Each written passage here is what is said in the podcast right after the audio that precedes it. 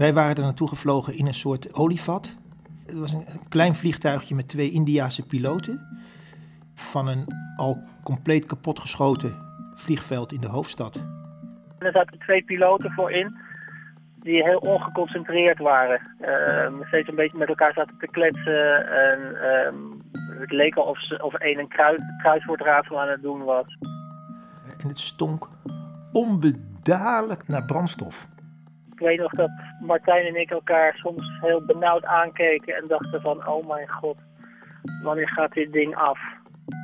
Het was, het was niet om uit te houden binnen. Ik dacht elke moment die gaat. En schudden en klapperen en, op gegeven, en steeds in die rivierbeddingen landen. En op een gegeven moment landen die ergens.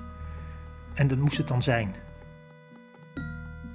Deed de deur open, gooide onze apparatuur en koffertjes eruit. Maar echt duwde het door de deur naar buiten en wij sprongen op een soort stoffig stuk woestijn. En gelijk was hij weer weg. We zagen verder helemaal niemand op het vliegveldje. Het was alleen een soort golfplaten huisje waar een man zat te slapen. In de schaduw liep ik naartoe.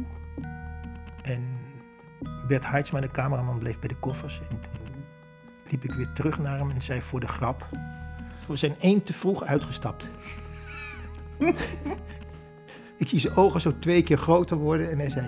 Dat meen je niet! Dat meen je niet! Bleef hij roepen de hele tijd. Die, die werd helemaal gek. Oh ja. ja, dat kan ik inderdaad nog herinneren. Maar ik vond het wel, het was echt wel indrukwekkend, vond ik. Je had echt het gevoel dat je als kuifje in Afrika was. Dat is echt ver weg van alles.